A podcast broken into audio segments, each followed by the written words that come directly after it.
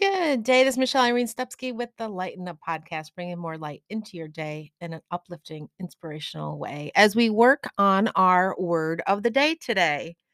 The word in the journal for card number 46, I believe it was, the card that we did the last two days, is relaxation.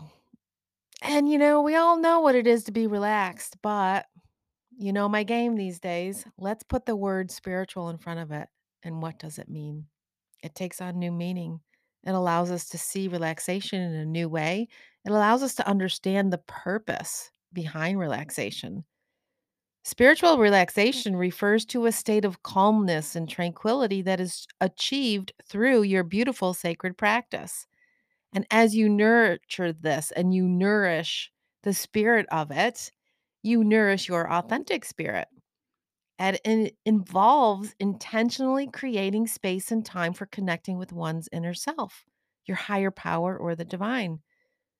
Spiritual relaxation goes beyond physical relaxation and it encompasses a deeper sense of peace, contentment, and harmony. And by practicing mindfulness with meditation, you have a beautiful recipe for an amazing success. This allows you to engage in your practice in a whole nother level and put it with the meditation. Meditation is one of my most favorite ways. The cards, choosing the cards, journal writing, and meditation, those are my three faves. Those are what I have my clients do. That is what I have the people that come to my homes for retreats and and come for meditation evening and when I teach online classes, those are the three modalities that allow us to get out of our way. And bringing in something so beautiful and cultivate a beautiful sense of inner stillness and awareness.